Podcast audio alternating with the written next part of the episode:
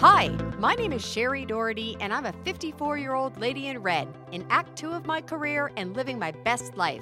My perspective on life and behaviors have been governed by who I was as a child, who I became, and who I am still striving to be. People my age are beautiful, bold, confident, and full of wisdom, and truly, the encore of the story of your life is still when the best songs are yet to be sung. My mission in this podcast is to shine the spotlight on people like me, have real conversations about reinvention stories, and inspire you to continue to follow your dreams regardless of your age. I'm doing it for Daisy. Who are you doing it for? Welcome to the Encore podcast. I'm so excited that you are all here with me today for my premiere episode. This is going to be a solo episode, which won't be most often. I plan to have some amazing guests with me who's going to share their stories with you, but I thought we would start today with just telling you who I am, why I'm doing this, and what brought me here today. I thought I'd start by telling you a little bit about my backstory. So, I wasn't raised in a wealthy family. I wasn't even raised in a happy family, to be honest. I was born in 1968 to a letter carrier and a stay at home mom. We had a house, and I know that I should be grateful for that. However, it was a modest three bedroom wartime bungalow, nothing fancy, and money was often a point of contention in our household. We didn't have much of it, we didn't have anything fancy, and even, you know, six or seven year old Shari Martin knew the difference between what the other girls had and what I had. So there's some painful memories and some painful stories in there about things that I missed out on and what really lit the fire in me to make sure that I worked hard for my whole life and was able to reap some of the rewards and benefits of being a hard worker. Fast forward to my teenage years, it was the 80s and I had lots of fun. I got into a little bit of trouble, more than probably my parents know about. I certainly was no angel. However, I had lots of friends and lots of fun, and times were good. However, things started to happen like the other kids went off to university, and the other kids got to go to a grad trip, and they were really excited about their futures. And no one was talking to me about going to university. That was for the rich kids. And way back then, there was no government funding or government support. And if you felt left behind or less than, no one cared. This is a world today where you know, the world cares about your emotions and your feelings. And let's call it the early 80s. No one gave a shit if you were sad or you felt like you were less than everybody else. At any rate, I moved along quickly into my young adult life and started a career in true fashion. I got more than one job at a time because I wanted things and I wanted money. I met an amazing man who literally introduced me to a whole new world.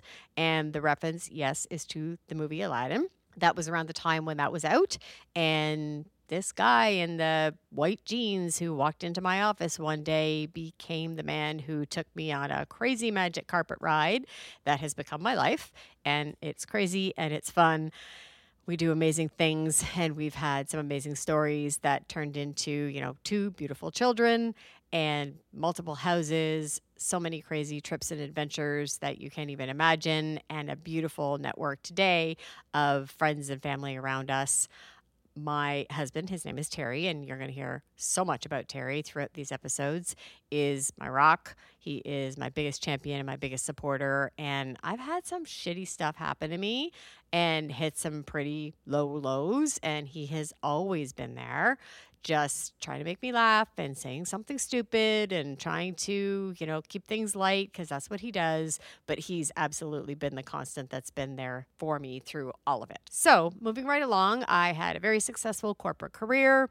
Like I said, I had two children who were very active in their professional sports.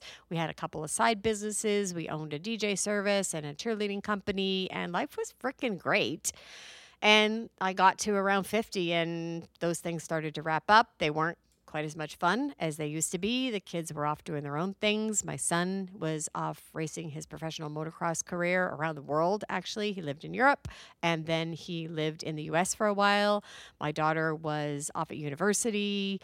Our cheerleading business came to a dramatic and crashing end, which is a story for another day. And my corporate career was getting really, really stale, and I was really unhappy. So I was really started to take a good hard look at what I had been doing up to then and figuring out what I wanted to do with the second half of my life. And we're really huge Broadway people, so we like to make theater references. We wanted to know what I was going to do in my act two. And I wanted to take a leap of faith and I wanted to walk away, but I've got to be honest, I'm not that bold and I'm not that confident, but I absolutely do have faith. And I prayed and I prayed and I prayed for a change to come into my life. And on August the 1st, 2018, my prayer was answered in the form of a termination letter and a severance package. And again, making a reference to Broadway being in the room where it happened. I happened to be recording this podcast in the very room where that happened four years ago today. So, my very brilliant and emotion provoking son thought this would be the best place for me to record my intro episode to the Encore podcast. I am now, I think, a moderately successful real estate agent. I love what I do. I get to work with amazing clients every single day. I'm excited to get up in the morning and see what adventures this is going to take me on. I've joined an amazing brokerage. I also have a bunch of side passion projects that I'm really excited about, this being one of them. I also run a, I'm going to call it a business marketing group. We call it the DMG group, which is the Doherty Marketing Group. So within our family, we are certainly a family of entrepreneurs, and there's about four or five businesses under the umbrella that we lovingly call the Doherty Marketing Group. Uh, a couple of them use the Stage One umbrella, like Stage One Real Estate, but also Stage One Sound is the DJ company, and my husband is active and thriving and a little bit local famous around here for what he does, throwback show on Thursday nights.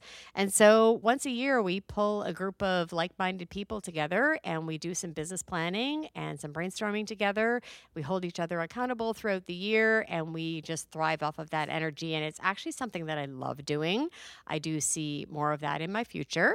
And I'm pretty excited to share with everybody today as well that I'm actually writing a book. So, when I went through my season of change, I spent a whole ton of time doing research and trying to learn how people are successful and why they're successful and what ingredients make up the perfect day for them. And I kept coming across the same things over and over and over and over again.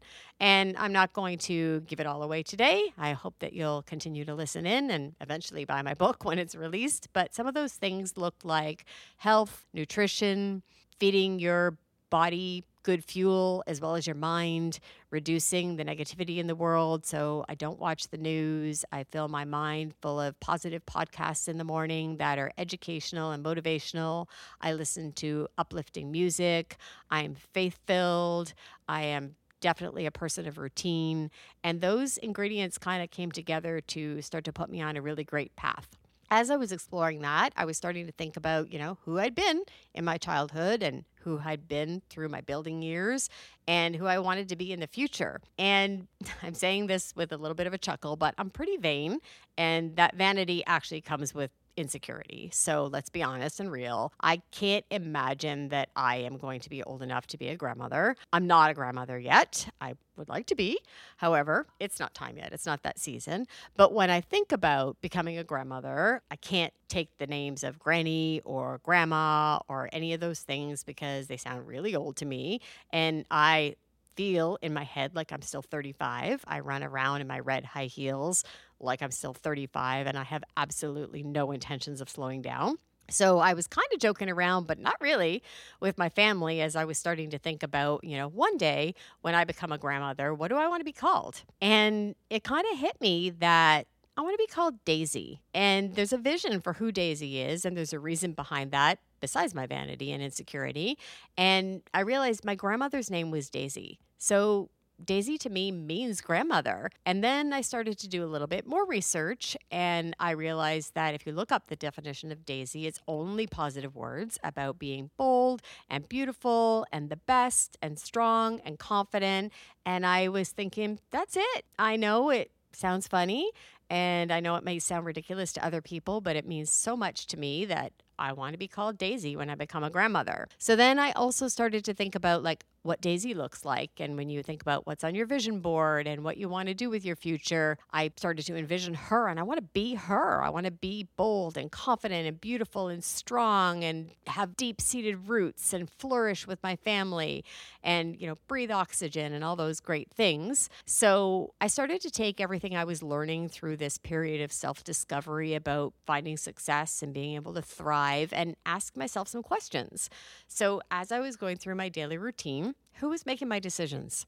Was it the scared, chubby, poor little girl from the suburbs of Toronto in the 1960s and 70s who made bad decisions? Honestly, I ate McDonald's when I was stressed out and I didn't exercise and I had a lacking mentality as it came to money. There was never going to be enough and there was no way out, and I didn't make smart decisions. Was she making my decision? Or was Shari Doherty making my decision? And Shari Doherty was pretty awesome. I'm pretty proud of who she became. She was really successful and she raised a beautiful family and she has a beautiful marriage and she, you know, had a great life and still has a great life because I'm still a work in progress. However, she also made some silly decisions, which were overcompensating for the Shari Martin lacking mentality. So, you know, the Dohertys, Shari and Terry Doherty, have to have the best of everything when it isn't always the smartest financial decision. So, do I really need to drive a Mercedes Benz so that the whole world knows that I'm not the poor kid from Scarborough anymore? Probably not. I bet you there was a much more cost effective, economical vehicle I could have bought and put some of that money into investments. And we had a small house when we first moved to this town that it wasn't even in my purview to think of keeping as an investment property when we moved to the big property on the big acreage that we had been dreaming about. And now I am literally so mad at myself, particularly being in real estate and knowing what an opportunity I lost when we sold that, because that house now, just 10 years later, is worth double what it was. And I could have had tenants paying my mortgage for me. So when I think about my future and what that person looks like, that's Daisy. And Daisy is smart and she makes good, healthy decisions for herself and she makes good financial decisions for herself. And she knows there will always be enough. God or faith or the universe, whatever you believe in, I respect it absolutely. For me, it's God, has never let me down in the first 50 years. So why do I continue to worry that he's going to let me down now? He hasn't let go of me and I've been successful. And yeah, sometimes you have to hit the bottom to bounce back up, but that's all life and that's all part of your story and it makes you who you are today. So that's who I am and that's who Daisy is. And I'm striving to be Daisy every single day as I go through the day. I think about my decisions. I ask myself who's making them. And I want to introduce you to more people like me. I know so many women who have gotten to the midpoint of their life and they've decided this isn't who I want to be anymore. This isn't the career that I want. And I was a mom and that was my identity. And now I get to be a person again and any person that I want to be. I can do anything. And I know so many women with amazing stories and men. Let's be honest, this isn't just for women. That happens to just be my network. There's a lot of ladies that I spend my time with who lift me up and we celebrate each other. So there'll be lots of them, but men are also welcome the point is to build a community and to celebrate each other and shine the spotlight on what's happening in Act Two of all of our lives.